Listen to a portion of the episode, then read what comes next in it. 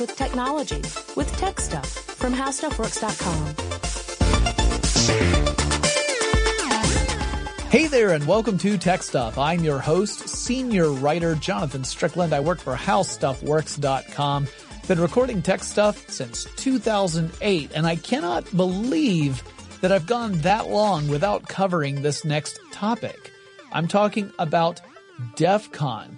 It's a really interesting subject. I've touched on it once or twice in the past, and I've talked to people who have presented at DEF CON or attended DEF CON. I personally have never been to one, but I felt like now was the time. It would be really cool to take a look at a conference filled with people who know all about bypassing security and getting to all of your precious secrets.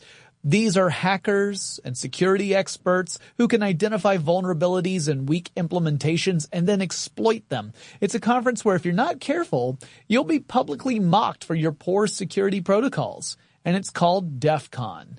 Jeff Moss, who is a hacker who used the handle The Dark Tangent, founded the conference back in 1993. Moss operated some bulletin board systems or BBSs back in the early 90s on FIDO networks. And you may, oh my brothers, forgotten what these BBSs were like. Things changing so scory nowadays and people quick to forget. So I thought maybe we should go back and talk about what the heck is a bulletin board system? What is FidoNet? Well, a bulletin board system is a pretty simple concept. You have a host computer running some special software and that software sets aside certain assets for the bulletin board system or BBS, such as hard drive storage space and maybe a, a filing system of some sort, a navigation system, a user interface, if you will. And this would typically include this message board system. It allows participants to communicate with each other, typically asynchronously uh, which means that you could leave a message and then the next time someone checks in, they could read their messages, respond to them. The next time you check in, you could see the responses. Very similar to email.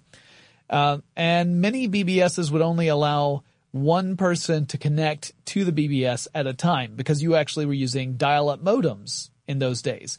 So you'd hook up a dial-up modem to your computer. It would call out a number using the telephone system, the plain old telephone system, or POTS, if you will, and that would dial up the host computer's modem, which would then allow you to connect. And some would have uh, the capacity for multiple connections, maybe up to three or so, but a lot were just single connections, and you would be you would have to wait if someone was already on there. You get a busy signal, and you'd have to try again later. Uh, many BBSs would include simple games or drives where you could upload or download files at incredibly slow speeds. Imagine the internet if it were limited to just the stuff that was on this one guy's computer across town, and you kind of get the idea. Now, because we're talking about the era of dial-up modems, we're also talking about a time when long distance calls were expensive. And there was no free long distance in those days, unless you were getting around the system, but we'll get into that. So you're spending money in order to connect to anything that's not within your area code. Typically, most people would just stick to BBSs that were in the area codes that were in the local dialing options that they had. And initially that was the only way you could check messages, uh, on other BBSs. You could, you'd have to call in to that BBS.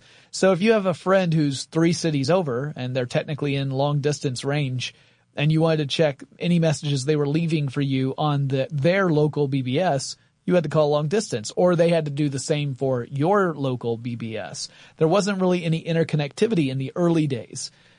So if your BBS of choice was called, I don't know, let's say it's Mos Eisley Cantina. So yours is Mos Eisley Cantina. My BBS of choice is called The Raven we wouldn't be able to leave messages for each other unless we were willing to visit the other person's favorite BBS and thus we'd be unable to share our love of Harrison Ford, who obviously inspired the names of both of those BBSs. And bonus points if you know what the Raven is. But, uh, either way, one of us or both of us would have to spend money on a long distance call if we wanted to drop a communication to the other. But then along came FidoNet, and this was a network designed in the 1980s to allow different BBSs to have exchanges between them. So if both the Mos Eisley Cantina and the Raven connected through FidoNet, you could communicate between the two. You could leave a message for your friend over at in my case, uh, you would leave a message on the Raven for me, and the message you left at Mos Eisley Cantina would be relayed to the Raven. I could read your message. I could then send a message to you and it would be relayed to Mos Eisley Cantina and you could read it there. So again, very much like email. BBS culture allowed people who otherwise would have had problems meeting up with folks who shared their similar interests, like, I don't know, let's say hacking, for example and I should probably talk about what hacking actually is. Now, the popular definition of hacking is very narrow and misleading. It tends to focus on super negative stuff like breaking into secure systems in order to steal stuff or commit sabotage uh, or install malware. You know, you're designing viruses and worms in order to be some sort of online menace to society. But the basic definition of a hacker is just someone who wants to know how something works. They want to understand a system or a product or software or hardware. They just want to know how it works and then how to make changes to it, how to tweak it so it does things it wasn't antici- you know, expected to do. It wasn't designed to do. You increase its utility by making it do other things. Or maybe you do things better or often worse, but in an entertaining way. So they hack a system up and see what makes it tick and then they put it back together. And sometimes they'll hack together code to accomplish something and there's no requirement for that code to be in any way malicious or illegal. Hackers might make a program that lacks elegance or efficiency, but it gets the job done. And the same is true for hackers who work with physical gadgets as opposed to just code. They might make circuits that do nifty things, though it may be a primitive or particularly inelegant approach. Refinement can come later. Hacking is just, can I take this stuff and make it do what I want it to do? So again, it could be hardware, it could be software. And there's also some social hacking as well. The ability to manipulate people into doing things, not necessarily maliciously, though frequently it is. Uh, sometimes it's just meant as a way of seeing how people tick. That's really what hackers are interested in. So working for a company like How Stuff Works, we appeal to that same sort of sensibility, that sense of curiosity that wants to be uh, uh, satisfied by learning how the world works. Now back to Jeff Moss. He operated a few different bulletin board systems on FidoNet, and his bulletin board systems were part of a larger network of people interested in hacking or phreaking, which is sort of like the telephone system version of hacking. Now I did a full episode about phreaking years ago, and you can learn all about it, and also about some of the famous people who were phreaks, like uh, Wozniak. So Wozniak being one of the co-founders of Apple, back in the 70s was one of the phone phreakers. You can also learn about Captain Crunch, who used a toy whistle found in cereal boxes to help hack the phone systems. These were people who were learning how those phone systems worked and then how to manipulate them. Whether it was to make long distance phone calls for free or just to really figure out how all those network switches worked. Because it was interesting and not a lot of material was available publicly for people to look into. Uh, well, there were also people who were interested in just sharing information. They had access to information that they thought other people needed access to, and so they would use bulletin board systems to disseminate that information to other folks. His BBSs, that is Jeff Moss's BBSs, connected to other systems located around the world through this network. Now Moss's BBSs were popular and he started to function as sort of a centralized hub for many of these other BBS platforms including platforms like Hacknet, FreakNet, and PlatinumNet. There were 11 in total that used his BBS as sort of a, a connecting point. And PlatinumNet out of Canada had a request for Moss, or more specifically, the administrator of the BBS PlatinumNet, which was located in Canada, was asking Moss for a favor. The operator of that BBS was going to go offline because, quote, his dad got a better job, end quote. So this was someone who is fairly young, one can presume, living with his dad, and that he was soon going to lose access to the computer they were using, the phone line they were using, because they were going to relocate.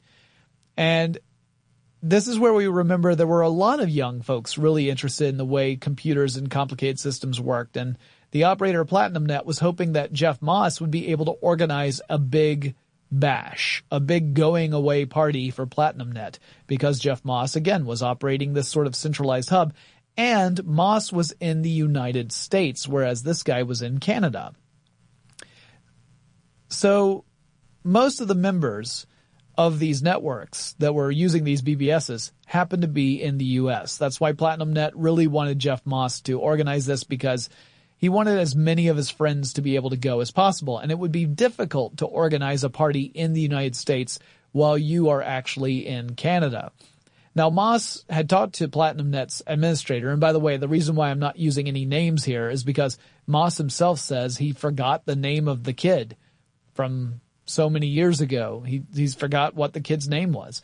So Moss decided that the best place to locate the party would be Las Vegas, Nevada, for a couple of different reasons. For one, he had never been to Vegas. So he was kind of curious. He's like, why don't we have the party in Vegas?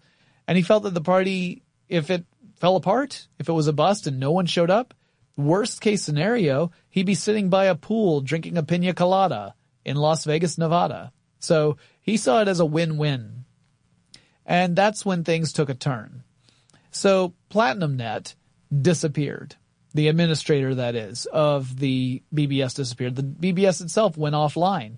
Apparently, his father took the job earlier than was expected and PlatinumNet went dark.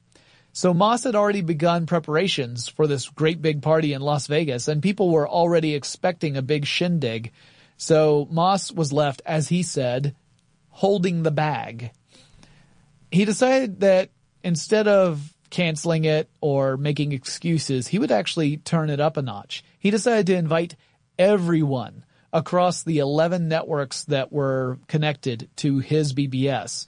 And then he got on IRC, also known as Internet Relay Chat, and posted to uh, pound hack and pound freak, or if you prefer hashtag hack and hashtag freak in these days. And those are chat rooms. IRC uses the hashtag or pound symbol to designate different chat rooms. Back in the day, there was only one hack chat room and only one freak chat room. And he posted about the party there. Essentially, he was opening it up to everybody. He also says that he sent faxes out to tons of different people and organizations, including law enforcement agencies, agencies like the FBI and the Secret Service. And he said, we're going to have a big hacking conference in Las Vegas. Now later on, he said he knew information about the gathering was going to get out anyway. It was going to become public. So he might as well get in front of it and let people know ahead of time rather than make it seem like he's trying to be secretive and that perhaps these people are up to no good. He wanted to get in front of that and say, no, no, no. We're getting together to have a party. Yes, we're all folks who are interested in information security, but we're not clandestinely trying to take down the government or something. And now he had to call the party something and he was thinking about different names and ultimately decided upon DEF CON. D-E-F-C-O-N. Now in military speak, DEF CON as an acronym stands for Defense Readiness Condition and it's generally followed by a number. And here's how the scale breaks down. If you've ever heard about DEF CON followed by a number, this is what it means. DEF CON 5 is normal peacetime readiness, meaning you are not on high alert in any way, shape, or form. DEFCON 4 is normal increased intelligence and strengthened security measures. So not quite as laid back as normal peacetime readiness. DEFCON 3 is an increase in force readiness above normal readiness. So you've got perhaps some various military units and equipment on standby DEFCON 2 is further increase in force readiness, but less than maximum readiness. So somewhere in between being a little more ready than usual and being totally ready. DEFCON 1 is maximum force readiness. You are ready to go to war at a moment's notice. Now Moss liked the term DEFCON partly because it was in a film called War Games, starring Matthew Broderick. Uh, highly recommend that movie, by the way. It's one of my favorites from the 80s.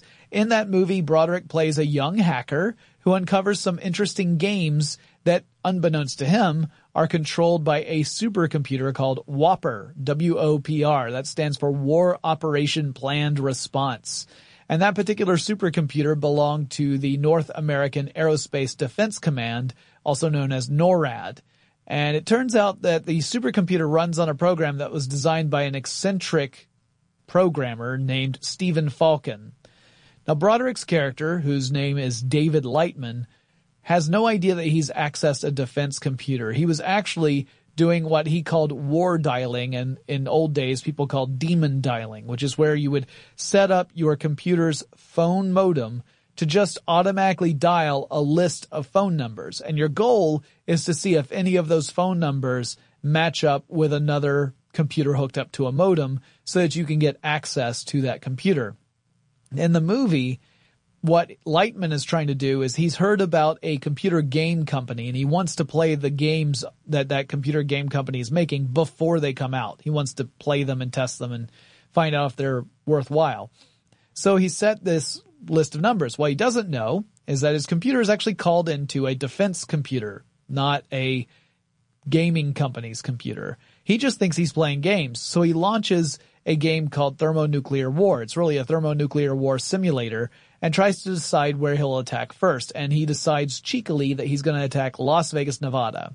So Moss, who was living in Seattle at the time, uh, the same place that David Lightman was supposed to be from, decides he's going to hold a party in Las Vegas and inspired by war games, he calls it DEF CON.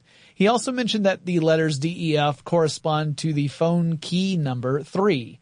So in the old text days, each number on a phone was related to three letters, and the number three was related to the letters D, E, and F. So that was for the phone phreakers out in the audience. And at that first DEF CON, Moss accepted cash only. That is true today, by the way. It is a cash only experience.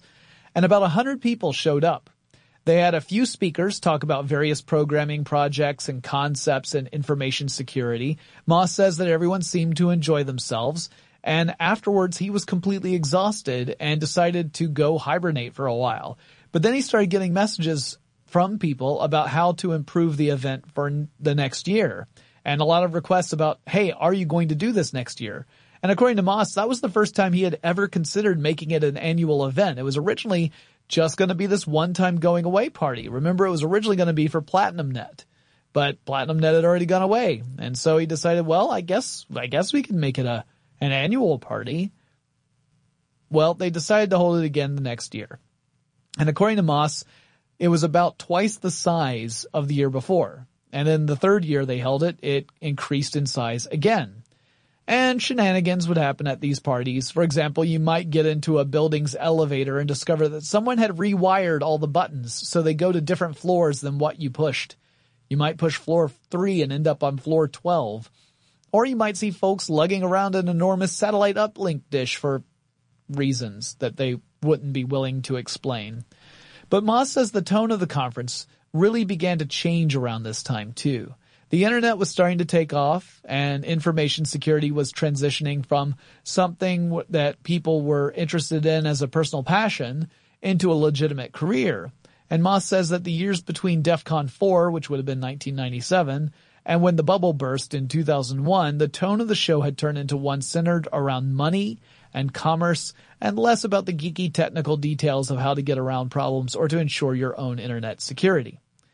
We've got a lot more to talk about with DEF CON, including how it works and what goes on there. But first, let's take a quick break to thank our sponsor.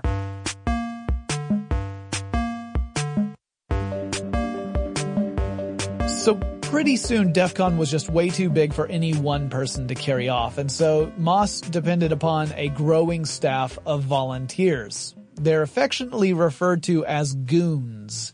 There are departments within the goons, such as people who maintain the network connections for DEF CON or folks who act as points of information or security. The goons typically wear an identifiable element like a red shirt to let people know they are part of the volunteer staff. Moss says that the year before the bubble burst, so around 2000, the show had swelled up to 7,000 attendees. And according to Moss, only about half of those folks really seem to belong there. Like they seem to be the actual geeky people who were interested in learning how this stuff worked and playing with it and exploring it and breaking it and fixing it. And the other half didn't really seem to be those folks. They seem to be more pe- people interested in commodi- uh, commodifying security, making money and, and making deals. After the bubble burst, the attendance dropped closer to 5,000. So some of those uh, people that you might refer to as posers or just people who didn't belong at DEF CON started to not go anymore because everyone was pretty much freaking out about whether or not tech would even be profitable anymore, especially in the dot com space.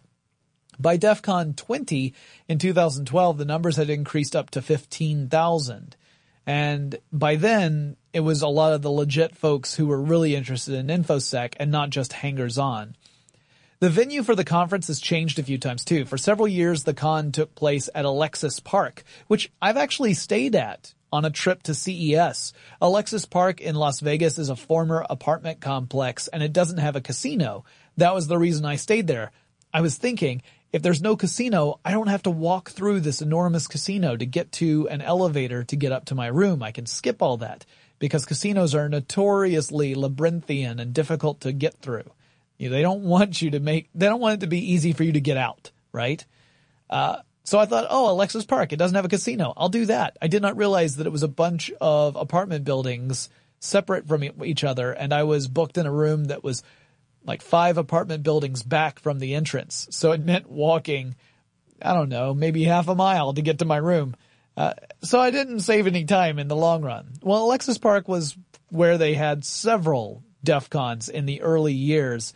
And it was a very popular place uh, it has several pools and lots of open spaces, and apparently a ton of shenanigans happened in and around those spots during the Alexis Park years. The pool parties, in particular, were the stuff of legend and sometimes of law enforcement.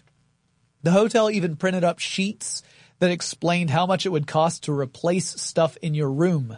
So if you wanted to trash your room, you could, but you'd have to pay for it. But you would know right up front how much you had to pay.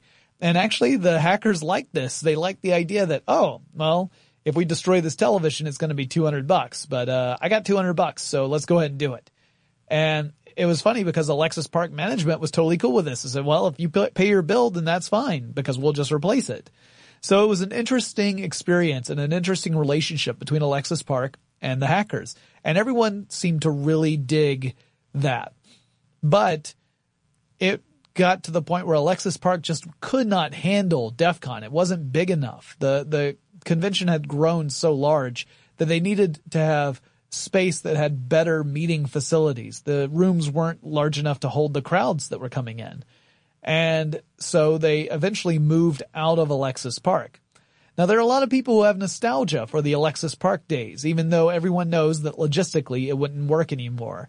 And so that is why often to this day, someone at some point during DEF CON will go to Alexis Park and they will go into the lobby of the area and they will steal the Alexis Park welcome mat and smuggle it out and bring it over to the actual DEF CON meeting area and people will pose with the Alexis Park welcome mat that has been stolen from their lobby. And they'll return it typically at the end of the conference. But yeah, while they are no longer located in Alexis Park, the hackers will still, you know, bring it along as, as a reminder of the good old days. Parties are a huge thing at DEF CON and there are tons of parties, dances, DJ sets, lots of plausible deniability. DEF CON frequently attracts musicians who work in digital media and use technology like chip tunes and other forms of musical expression that rely heavily on technology. Uh, I've actually seen some of the sets. Of course, I've never attended a DEF CON, but watching some videos of the various DJ performances, it's incredible. You've got high-tech light shows. You've got really cutting-edge technology, uh, which is being used to make music.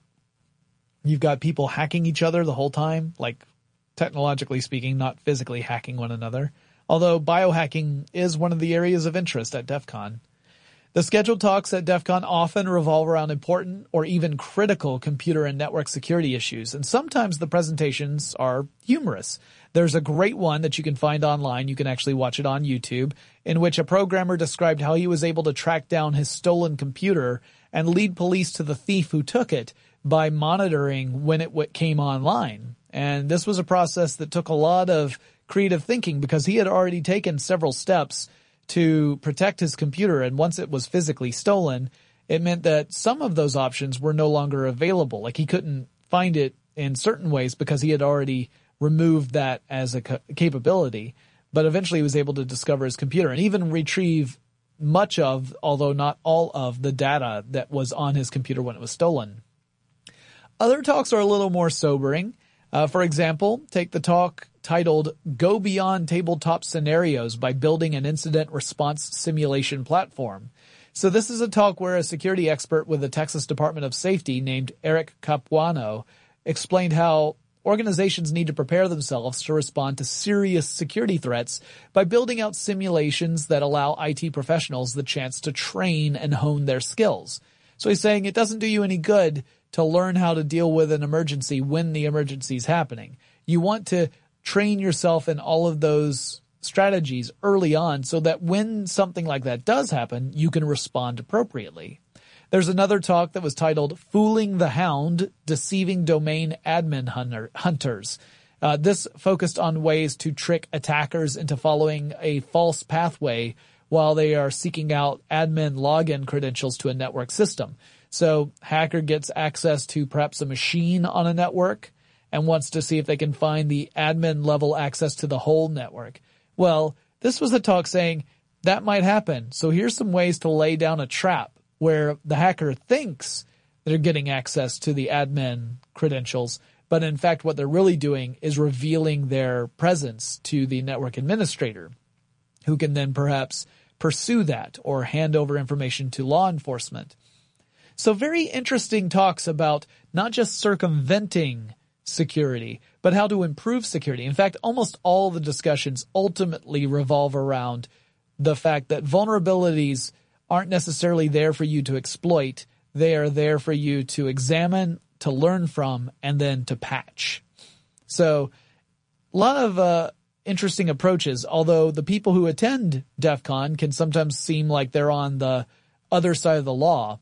And often they are people who want to protect their identities and their security. And so they'll go to great pains to do that. And to some people that might seem like it's an admission of guilt, but in fact, that's not necessarily the case. Other recent talks have looked at security vulnerabilities and shortcomings in autonomous and connected cars. Uh, Chris Valasek and Charlie Miller showed that they could compromise a Jeep and connect to its systems from miles away using a laptop computer connected to the internet. They could even cut the brakes or the transmission from their laptop pretty easily. Another presenter did a talk about how air traffic control systems work and pointed out some serious concerns and security vulnerabilities. And he did this because there was no easy way to communicate to anyone appropriate about the concerns. It's not like he could just pick up the phone and talk to air traffic control and say, Hey, I noticed that this is how you are using your systems. Did you know that it could be manipulated in a way that could cause catastrophic results if you aren't able to address this issue? So he had to talk about it which got a lot of attention and got people talking to him. And he said, well, that was my whole purpose. It wasn't to give people the keys to the air traffic control system. It was to alert the world to the presence of these vulnerabilities so that those vulnerabilities could be patched. There's, um, they're, they're not meant to be something to inspire terror in people. They're not meant to make people scared to use technology, but just raise awareness of those gaps in security so that experts can close those gaps and we create better systems further down the road. That's a pun because we were just talking about cars and planes and travel. So down the road. Anyway, there's also tracks of programming for kids. People have been bringing their kids to DEF CON over the past several years and now the kids themselves have actual programming tracks they can follow. Uh, a lot of the same speakers who will talk to the adults will come and do presentations for the kids. And according to all the videos I saw, the speakers love it because kids pay attention and they want to know how things work. They have interesting questions, sometimes ones that people don't anticipate that lead to amazing discoveries down the line. And the kids get to learn how to do cool skills like soldering or some scary skills like lock picking or programming and lots of other stuff. DEF CON celebrates hacking in its many forms. So you'll find lots of talks about coding, security, security vulnerabilities, how to make sure you don't end up a victim of security vulnerabilities, including which software packages you probably want to avoid, uh, ways you can improve your internet browsing behaviors to minimize the risk of someone sniffing out what you are doing or trying to take advantage of you in some way. There are also tons of contests and games that take place over the weekend. Some of them are get really, really, really clever. For example, uh, at DEF CON 20, the convention held an intrusion challenge. So teams of three could compete, and the challenge simulated a physical break-in of a locked office space and required teams to document evidence and try to return everything to its original place so that their presence wouldn't be detected. You also had to unlock a smartphone and get information off it, and then there was the computer. The computer had some forms of protection on it, like password protection, but more than that, it had information stored on it that would disappear if the computer were to lose power. So there was a bonus element of stealing the computer without having the power cut to the machine, which would require using government level spy agency stuff where you could cut a power cord, splice it to another power source in such a way that the power supply is never interrupted. And then you could put the computer on a cart and cart it out. But it requires you to actually physically cut the power cord that goes to the computer and do it in such a way that you never break the connection entirely so that you can actually move the computer with it still powered on. And that way you could retrieve the information that's on that computer, but otherwise would be lost if the power went out. It's really cool and it's fun to watch those sort of things. Uh, and again, it gets you thinking into the different types of security you need to put in place if you want your information to be secure. Not just the computer systems, but the physical locks that you use, things like that. It's important to know how it all works so that you can make sure you create the most secure system to protect your data and other equipment. So all told, this competition required you to pick a lock, get access to an office, photograph some documents, access a phone, and steal a powered on computer without turning its power off, which was pretty intense. Another popular game at DEF CON, in fact, one of the most defining experiences at DEF CON is CTF, which stands for Capture the Flag. Now, in a traditional Capture the Flag game, teams compete to try and steal a competing team's flag and return it to their own home base while simultaneously protecting their own flags from being stolen by the other team. But DEF CON changes things up a bit. You have multiple teams playing and your team has a computer on a network and all the other competing teams have their computers on a network. On each computer is some piece of data that represents a flag. So this is the information on your computer that other people are trying to steal. Your opposing teams have those same sort of flags on their computers on that network. So everyone's trying to secure other teams' flags while protecting their own flag from being taken by other teams. And the administrators have had to come up with rules to help prevent teams from circumventing criteria for play, such as taking a computer completely offline the network. I mean, that kind of is unfair because you have to be on the network in order to participate. So people have come up with creative ways to meet these criteria and every year the administrators have to kind of tweak the rules a little bit so that people don't just find creative workarounds and they are actually actively trying to play the game as it was intended to be played. However, that being said, finding workarounds is really what hacking is all about. So if it can, it can, it might work once and you get rewarded and then later on it gets written out of the options that you have, uh, the next time they do a CTF.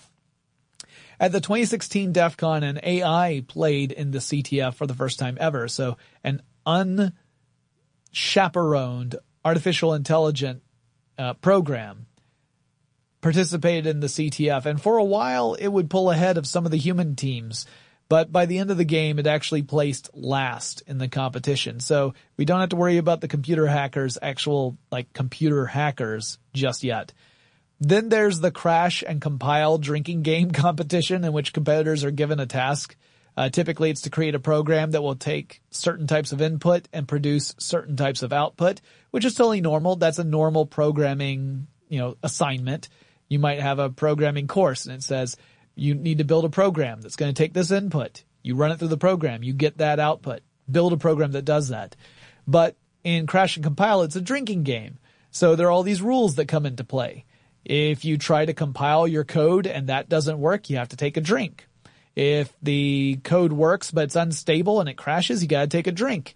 If it's stable but it's not producing the right output, you gotta take a drink. And obviously the less careful you are, the more mistakes you make, the more you have to drink and the more likely you'll make even more mistakes due to that influence of drink. Perhaps my favorite of all the challenges is a different kind of drinking game. It's the Beverage Cooling Contraption Contest, or BCCC.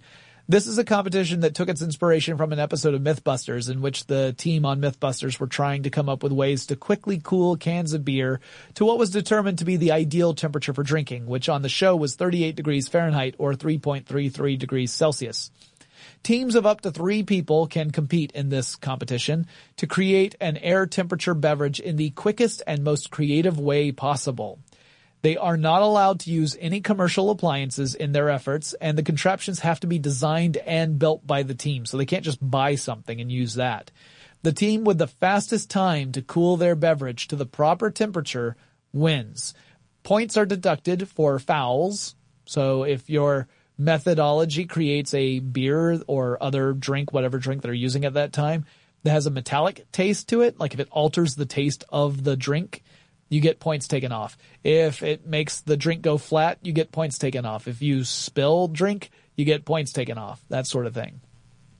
Other contests are equally cheeky. There's a counterfeit badge contest. Uh, in recent years, the badges have been electronic. They've been circuit boards that actually do something, and they have USB ports and you can connect them to computers and you can actually hack the badges if you want and do interesting things with them. So one thing that people try to do is they'll try and spoof a badge. They'll try and create a copy of the badge and create a counterfeit one. Jeff Moss has actually said that if you're good enough to hack a badge and fool security, you probably belong at DEF CON and you should be able to attend without forking over the participation fee. Of course, you're probably spending more time and effort building your version of the badge than they did designing the badge in the first place. And in a way, that kind of shows your own level of dedication. Other contests include things like forensics puzzles, as in computer forensics and network forensics puzzles, and scavenger hunts, which can get absolutely insane, and nearly all the contests test attendees' knowledge and skill in coding or hacking in some way. While winning a contest will get you a claim, landing on the wall of sheep will mean you're an example of someone practicing poor security behaviors. The wall of sheep is a display that lists logins and the first part of passwords that have been harvested off of the DEF CON network and it illustrates how many authentication technologies on the web use clear text authentication rather than a more secure method. Clear text authentication is terrible. You don't want passwords stored in clear text. You want that encrypted. So if you're using services that have unencrypted clear text passwords stored in them, then your password's going to get posted up on the wall of sheep. Typically they only post the very beginning of the password. The rest of it will be asterisked out but if your word is a, a plain English word, people might be able to guess it just from the letters that are showing. So this is a way of demonstrating, hey, you're using some bad stuff and you should probably change that. Speaking of secure methods, the only way you can attend DEF CON is to show up at the door with your cash in hand in order to purchase a badge. Or you have to create a spoofed badge that can fool security. Now, DEF CON does not accept any form of payment other than cash at the door, and this helps keep those transactions away from prying eyes, such as any agencies that might have an interest in identifying people who are particularly skilled at, let's say, intrusion attacks against secure systems. And everyone, apart from official convention staff and guest speakers, will pay full price to get in, including the media. Uh, so Jeff Moss has actually said that one of the purposes of this is that if DEF CON is ever hit with a lawsuit to hand over the list of attendees, they can't because there's no record apart from just cash transactions, which don't have any paper trail to them uh, other than there's a badge and there was cash given for it. But there's no name associated with that, no credit card, no location. So that's one of the reasons Jeff Moss insists on doing cash only. And while the cost might be a couple hundred dollars to get in, you're really getting into a bunch of different conferences, all related to information security and hacking and programming. There are tons of different projects and tracks that you can follow and lots of different activities you can participate in. For example, if you've ever wanted to learn how to pick locks, you can head over to Lockpick Village at DEF CON and get a lesson. Uh, within five to ten minutes, you might be picking locks. You can practice your skills on various types of locks. You can learn how they work and how they're vulnerable. And again, this isn't so that you can become a cat burglar extraordinaire, but rather understand how secure these locks actually are. So if a lock is fiendishly difficult to pick, that's a darn fine lock and one you might want to use for yourself. You might want to use that to secure your belongings. But if you find a lock that you're able to get in in less than five minutes with bare minimum training, that's probably not the best lock to use. So in a way, it's kind of a consumer service, learning which locks are really the most reliable because you can bet the bad guys already know this. That's what they look for. So learning it and then putting that information to use is actually a good thing because it means that you're keeping stuff safe. The conference and its attendees uh, have been connected to some stuff that goes beyond pranks and mischief, maybe some stuff that crosses over into illegal territory. Uh, mostly the attendees, not really the conference. The conference does try very hard to distance itself from anything that is outright illegal. Uh, most of the stuff that they encourage is more on the mischief side of things. But some people have decided that while they're attending DEF CON, they want to try and show off and shut down uh, maybe a computer system belonging to a particularly powerful company or organization. And some of that is for bragging rights. Uh, some of that is because a lot of the attendees have kind of an anarchist ethos that they subscribe to, but not everybody does. It's not like it's just a convention filled with people trying to watch the world burn. Uh, there are some interesting stuff. Like I love that there's a competition to take a box that has a lot of tamper proof materials inside of it. And your job is to access all of those materials in that tamper proof system and then return them so that it looks like you haven't tampered with it at all. Uh, it requires a lot of creative thinking and using different skills if you want to actually be able to get into that stuff without being found out. Now there's a ton of other things that go on over at DEF CON and interesting stories that come out of it. But I think the best way to learn about it is to talk to someone who has been there. So when we come back, I'm going to have a little conversation with my friend Shannon Morse, who will talk about her experiences of attending DEF CON. But we'll talk about that in just a second after we take this quick break to thank our sponsor.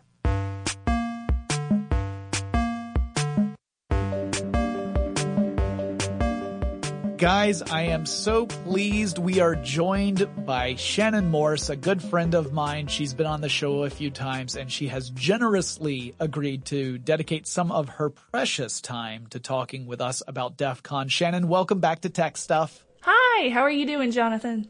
I'm great. Uh, I'm so happy that you are here. So to catch you up, Shannon, what has happened previously on Tech Stuff? I recorded an episode about the history of DEF CON, but I told all my listeners I have not ever actually been to a DEF CON. However, you have been to a couple. How many DEF CONs have you attended?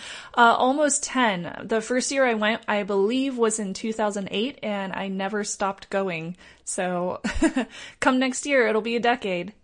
Awesome. So as someone who has actually attended DEF CON, can you can you tell me in your own words how would you describe the convention to someone who has only heard the name but has no real idea of what it's all about? So I would say DEF CON is it's the largest hacker con in the United States, but it's not only hackers that go.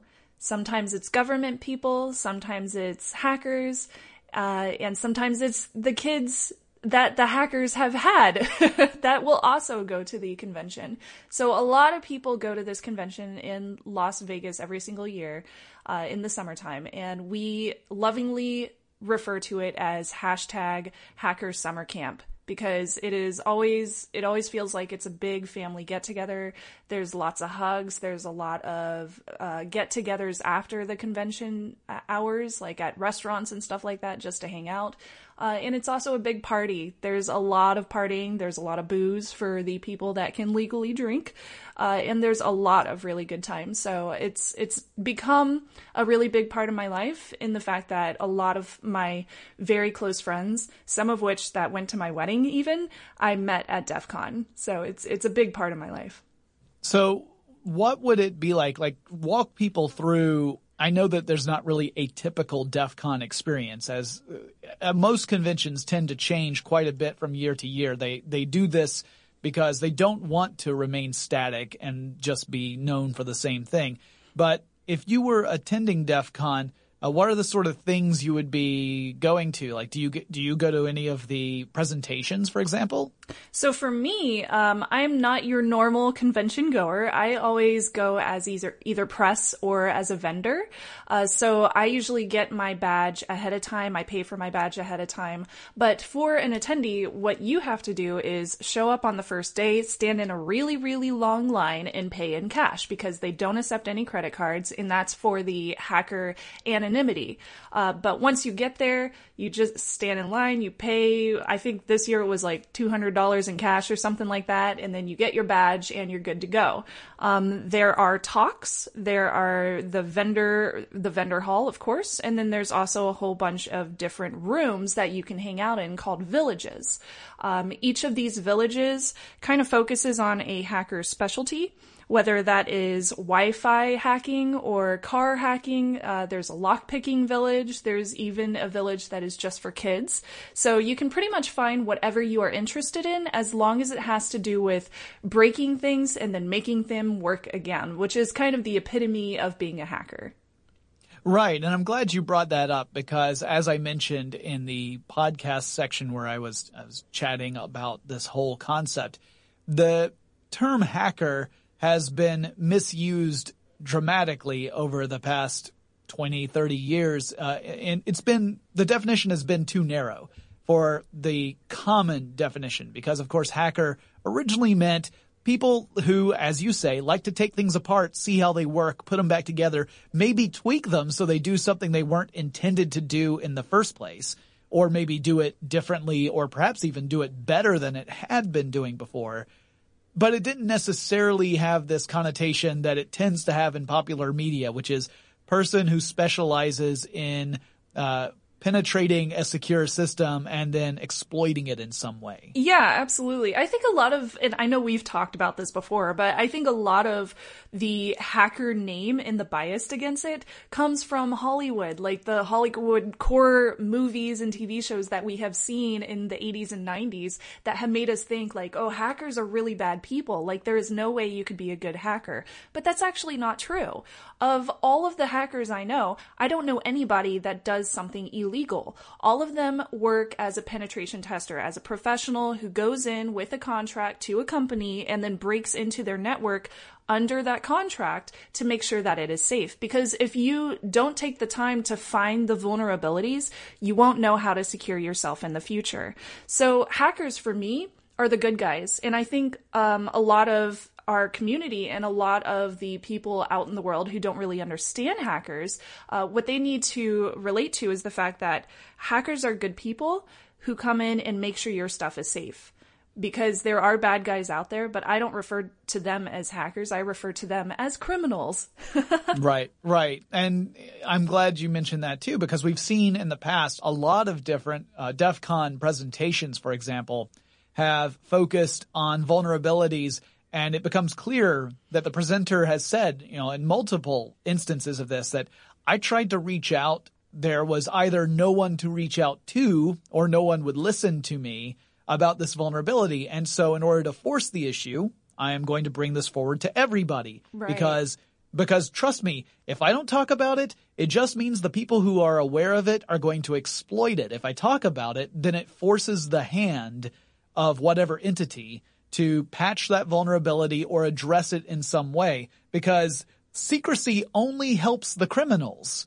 It doesn't help like I, the the the assumption is that if I talk about this thing, I've opened up the floodgates and everyone can exploit it. Trust me, the criminals know already. Yeah. they're just not talking about it. Yeah, exactly. A lot of times you'll see talks that are exactly just that. Um, at DEF CON, somebody will bring up a presentation and turn in a call for paper, paper to the DEF CON uh, committee, and they'll either accept it or deny it. And when they show up at the convention and give their talk, uh, that's generally a very important disclaimer to say is, hey, I reached out to this company two or three times. I gave them six months to fix it. It has not been fixed. Or maybe on the other hand, they could say, I reached out to the company. This has already been fixed, but this is what I found. And this is why you need to update. For example, if there is a smartphone vulnerability, they might say, this has already been, been released by the operating system smartphone manufacturer. Uh, so this is very important for you to make sure that you are updating on your own personal devices or, or something around that. But basically, they'll go in, they'll give this disclaimer. And then hopefully the company won't go after them uh, after that fact because since they can prove that they've already reached out to this company, they have that that they can fall back on. So there's unfortunately there's a lot of uh, legal issues when it comes to what information you can release. And a lot of it comes down to how is the company actually dealing with these things behind the scenes? Like what do, what kind of policies do they have in, in place uh, for their own devices? Wow. Yeah. I mean, it's, uh, to me, it's fascinating to take that into consideration. The idea that, uh, you know, th- this, this group that has this reputation, mostly I think because a lot of the people over at DEF CON also have kind of a mischievous streak. So there's Oh, a yeah. lot of, uh, yeah, there's a lot of mischief making. I'm going to ask you about that in a minute too. uh, but there's a lot of mischief making that goes on at the convention. And it's largely because, you know, once you know how something works, it's a lot of fun to show that off to other people and sometimes show how yeah, it could potentially be misused, not in a way of like maliciously trying to promote that misuse, but rather say like, look at this crazy thing I found and, uh, this should not exist or, or the fact that this exists delights me, but however, we should probably address it. But it is interesting to also know that, you know, there's this very cognizant approach to what can and cannot be said Yeah, exactly. so that so that so that it's all done in a in as as responsible way as possible. I mean, there is definitely a tongue in cheek kind of approach. I mean, the thing the the convention's called DEF CON, and it largely is because of the movie War Games, which is one of those Hollywood films that has created this image of the hacker. That uh, although I would argue the War Games hacker was more mischievous than anything else, uh, that uh, that has continued to be perpetuated in media.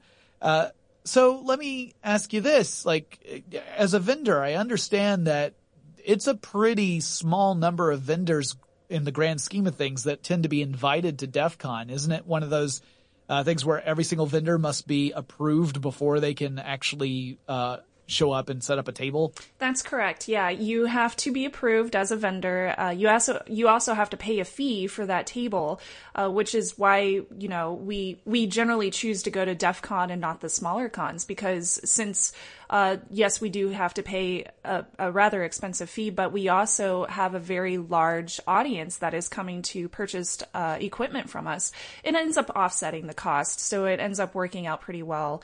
Um, but as a vendor, each and every one has to apply. You don't get invited every year, anything like that. So even though Hak5 has been going for 10 years, Hak5 is the company that I work with, uh, we've never been invited. We've always had to apply. And uh, with that application, you know, you go through all the businessy jargon, but you also have to say like, hey, this is why I think we should go to the convention and this is what we think that we can bring to it. In Hak5's case, we are filling this void of giving, uh, giving the hacker community something that is very introductory. A lot of the community uh, bases on very expertise related information that may already assume that you already know the foundational information that you need to use equipment. So we came in and we were like, hey, we need to introduce something that gives beginners a way to understand how to use not only the devices that we use, but also understand the fundamentals of why these devices were built.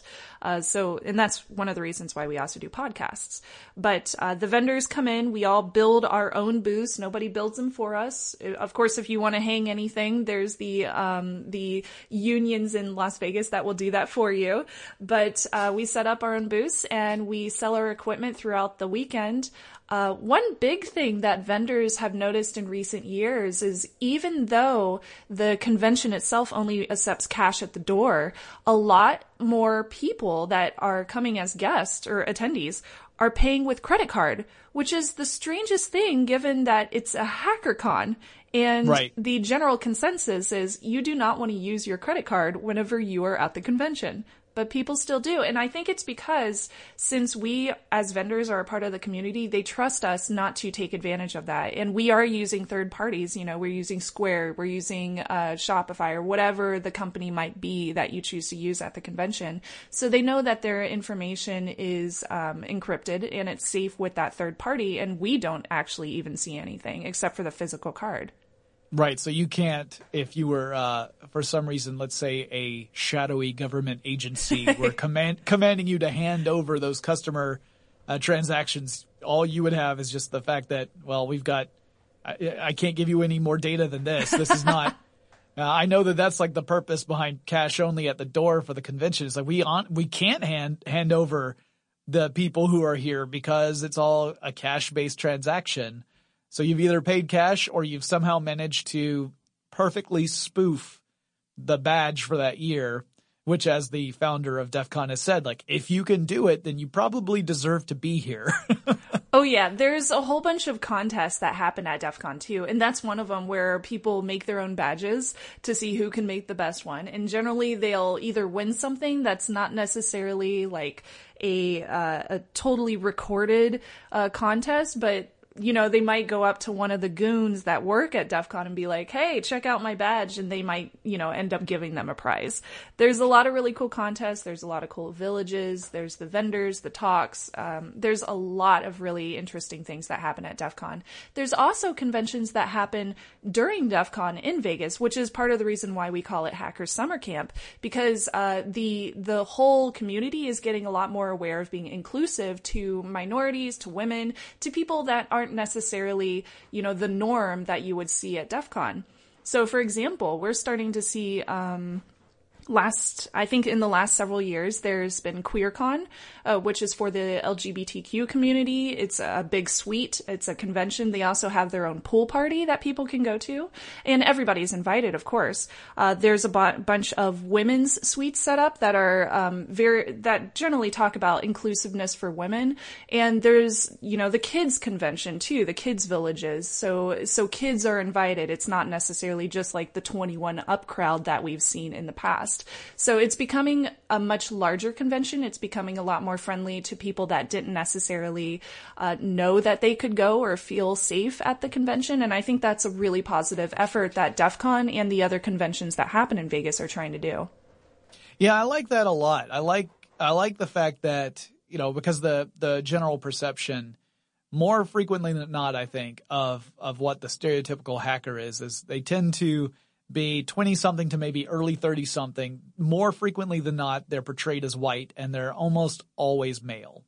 And so to see that the, this convention is actively, uh, or even just encouraging the participation of other groups that don't fall into those categories and is acknowledging, hey, you know, there are people who are not falling into the stereotypical view of what a hacker is supposed to be, who have valid opinions. They have contributions to make to the community. They have great ideas that uh, we should listen to is really encouraging because, you know, we, we want to, I've always been one of those people who champion the idea of more inclusiveness with any sort of STEM kind of approach. And that includes hacking. And I'm, I'm pleased to see that there are people who have taken up that banner and they have really uh, pushed it, especially over the last few years. I was looking into some of the stuff about the uh, the children's village, like you pointed out, and I think it's fantastic that they book some of the same speakers who give the big presentations to the entire con, they'll come in and they'll do a session with the kids. And I think that's amazing. You know, that you're getting these people, some of whom have national reputations in the form of information security, coming in and talking to kids on their level, like not talking down to them because kids are way smarter than we give them credit for. And they pick up on this stuff way faster than old fogies like me do. uh, it's great to see that. So I find that really interesting. I am somewhat sad, Shannon. Why? That, that your first, your first DEF CON was 2008 because it means I cannot ask you about the legendary bygone days of the Alexis Park DEF CONs. I've heard stories. yeah, the, the last Alexis Park DEF CON took place in 2005, so those days were over by the time you came in. However, you have been there since they've changed locations a few times. It started off Oh, at the yeah. Riviera Hotel, and then it was at the Rio, and then at Paris and Bally's, and now I think the most recent one was at Caesar's Palace. yeah. And it will be at Caesar's Palace again next year as well. So with those changes in location, have you noticed any other like subsequent changes in the con itself, or is it just one of those things where it's just gotten bigger with each change in venue? Um, it's mostly just been getting bigger and bigger with the changes of venue. And I think that's the main reason. Although, given some of the strange things that happen at the hotels, they could change those hotels because of something else. Tangent aside, more on that later. Uh, Yeah. but yeah, it's, it's one of the really strange things about DEF CON is the fact that they do change hotels every two to three to four years. Uh, and I don't know why that is necessarily because I'm not on the board, but I can make my own personal assumptions based on what I've seen. No, I, you know, first of all, there's always, I mean, one, whenever you're doing events planning for a big event, there's always long-term contract type stuff that you have to look at. So there's that. So some of it could very well be that it's just, oh, we were only able to secure that location for two years and we knew it was going to be a transition. Sometimes it might be, oh, this hotel wasn't so pleased when it found out all the elevator buttons were rewired to the wrong floor. Yeah, so on that fact, um, there have been many different things that happen at DEF CON, and it doesn't matter which hotel it's at, there are always these funny little pranks that get pulled all around the hotel. It could be anything from the hotel elevators getting switched up like that, it could be them getting stopped in the middle of two floors, uh, it could be a great example at Caesar's Palace this year is they have a food court.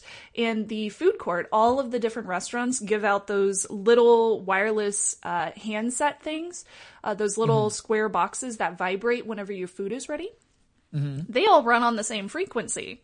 And of course, since you have a bunch of hackers at Caesar's Palace, if they find out everything runs on the same frequency and they can recreate that pattern to make all of the devices vibrate and go off at the same time, they will do it. And then everybody sitting in that food court will stand up all at the same time expecting their food to be ready. wow. Um, I've seen another example here in Caesar's Palace this year was uh, there are a whole bunch of statues that are supposed to be like Roman, you know, the Roman gods, Roman, uh, all the different beings from uh, history's past. And they're like animatronic, aren't they? Um, there are some animatronic ones in one of the shopping centers. Yeah. Uh, and then a lot of the other ones are just like made out of really nice stone and they're in the middle of walking areas. They're very easy to get up to. And googly eyes are a really big thing at DEF CON. So you will find all of these statues by the end of the uh, convention weekend with googlies, googly eyes on them. And it is the funniest thing. Luckily, I think Caesar's Palace was really dealing with it uh, kind of humorously because they left a lot of those things on even after the janitorial staff went through in the middle of the night. So I think hmm. that they were taking it with like a good positive appeal like hey this is a part of the hacker community this is def con like this is what we were expecting so we're just going to leave those up for the weekend and let y'all have your fun As long as you do follow follow the rule of NPD, no Right. permanent damage. Yes, no permanent damage. So luckily, googly eyes don't cause permanent damage. Um, I don't like it when the elevators get messed with because I'm an old lady and I like to go to sleep at night and not get stuck in an elevator, which has happened before. But it also comes with the territory. So I understand that if I'm going to DEF CON, those things will happen. Well, if you were uh, if you were talking to someone who was possibly thinking about going to DEF CON, what is what is your pitch in convincing that person to to say like, you know what, yeah, this is something that you should try out. If you're interested in it, you should give it a go. What would you tell that person? So I would say that DEF CON is unlike any of the other hacker cons that I've been to. All of the local conventions are much smaller, which also have a huge deal of appeal. But if you really want to see the uh, the prankster DEF CON, if you want to see the the family get together, the hacker summer camp, if you want to get that huge deal of inspiration throughout the weekend from all of the different villages, uh, and if you want to feel included, DEF CON has a code of conduct, which means that they are very, very inclusive. And if anything happens there, you can report it and know that you'll be okay. Um, DEF CON's the one place that I go every year, and I just love going, even though at the end of the week, my voice is shot, even though I am tired and sometimes I come home with the con flu, which will generally happen if you go to Vegas and you don't drink enough water because, hey, it's a desert. Um, it's, it's the one place that I can go and feel like I'm not only included, even as a woman in a very, even though I'm considered a minority in the hacker genre, even as a woman, I can go there and I, f- I feel included and I feel really uh, embraced in that community. But it's it's friendly it's fun and it's big. It's huge. So if you're looking for a party, it's also a very good time. If you're looking for a job, it's a great place to go as well. Oh yeah, fantastic. Uh, networking opportunity in more ways than one. Oh yeah.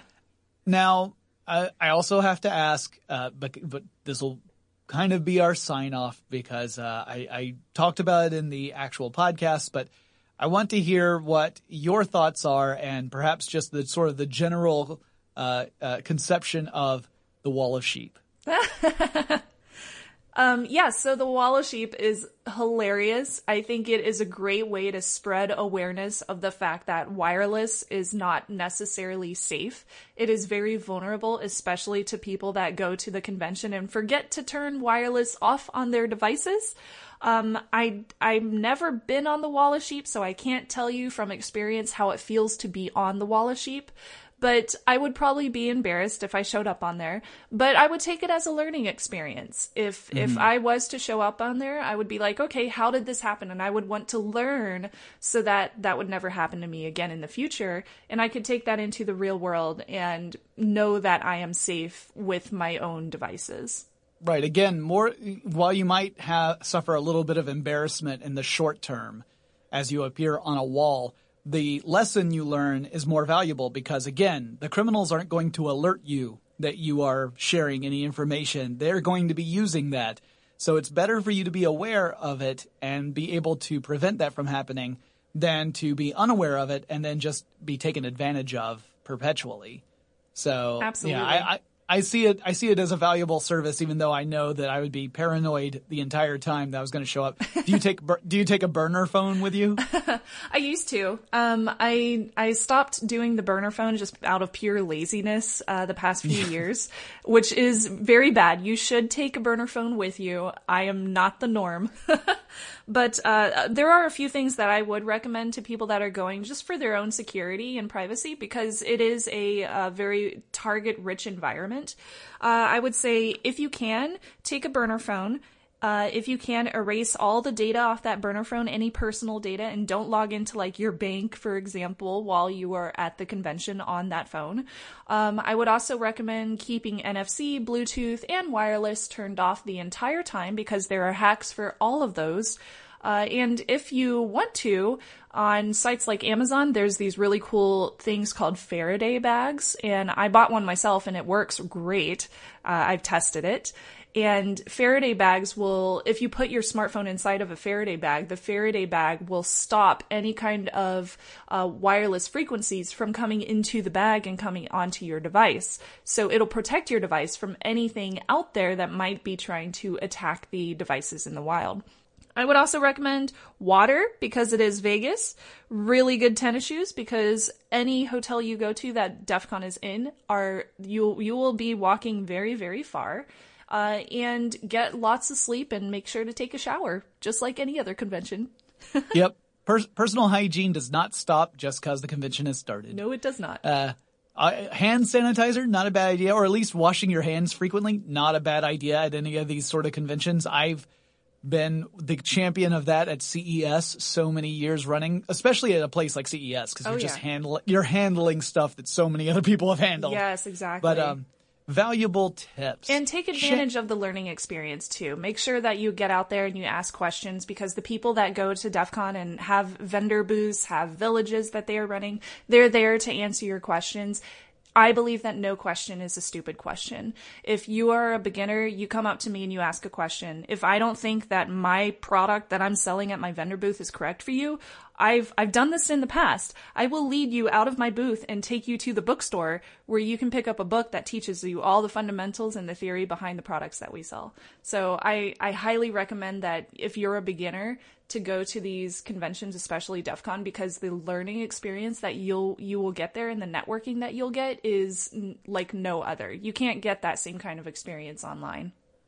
Yeah, and, and in my now I've not been to DEF CON, but in my experience talking with people who do this sort of stuff, they get they get a thrill out of being able to talk about it and explain it to other people. They they enjoy sharing that knowledge. It's not like they're hoarding knowledge and they don't want other people to have it. So in fact, I, I often see it as the exact opposite. Like people learn something cool and they immediately want to share it with other folks so that they also know how to do it. Yeah, it's true. So, yeah, so that to me is something that uh, is really a valuable thing to take away is that these are folks who really want to share that experience and to explain and to teach and to have that knowledge uh, expand beyond just their own circle. So definitely, you know, DEF CON is not like a partici- not not like a, a spectator sport. You know, it's fully participatory. And the more I heard this more and more every time I was watching any video about it or anything, everyone was saying the more you participate, the more you get out of it, and that it's it's an environment that encourages participation. Yes, so and uh, you know, I I'm sure that you've you've had a chance to practice all sorts of skills that you didn't necessarily go into, you know, with any uh, uh, real affinity for at the beginning. Like, uh, I mean, I, it wouldn't surprise me at all to learn that you have started to really get good at picking locks. Yeah, that's actually a thing that I was going to mention. I Yeah. started picking locks at uh, DEF CON, and I didn't know that I was that it was a skill that I had naturally until I started doing it. And I wouldn't have done it if I hadn't gone to DEF CON. But now I have that skill that I could use for more security awareness. Like even on my own house, I can make sure that my house isn't, you know, lock pickable, uh, for example. But you, you do learn skills there. You get to you get to meet a lot of really amazing people and it's a great experience all around um, even if you go on your own there's some really awesome people that you can meet there Shannon Morse, thank you so much for joining our show. Please tell people where they can find all the stuff what you do. Uh, so you can follow me on Twitter. I'm Snubs, S-N-U-B-S. Uh, that is where I post most frequently, and I can also answer any questions that you have about DEF CON as well over there. If you are interested in the podcast that I do, you can check out all of those over at hak5.org, O-R-G, and uh, Hak5 is also the place where I do all of my own teachings. So if you have questions about the hacker community, or if you're interested in pen testing as a profession, definitely check out our podcast there because we go through not only the fundamentals, but also the theory and sometimes some expert advice as well. Awesome. It was a pleasure having you back on the show. I'll make sure to have you on again before too long. Thank you. Guys, that is the history of DEF CON. This was a really interesting subject for me to look into. I was completely in the dark, haha, about this convention. I had only had some idea of what was going on. And the more I looked into it, the more I realized that a lot of those notions were based on misinformation. And again, big thanks to Shannon Morse for jumping on here and giving me the first person perspective of what it's like to go to one of these conventions. It sounds like it would be really fascinating. I know I would be completely out of my element were I to attend, and yet I feel like I gotta make an effort to go at least one year and experience this just as an attendee and to, to learn and to, uh, to see that community and to experience this for myself. If you guys have suggestions for future topics of tech stuff, please let me know. You can send me an email. That address is techstuff at howstuffworks.com. Or you can always drop me a line on Facebook or Twitter. The handle for both of those is TechStuffHSW. Remember, you can watch me record episodes live on twitch.tv slash techstuff. I record on Wednesdays and Fridays. Just pop over to that URL and you'll be able to see the schedule there. And I'll talk to you again really soon.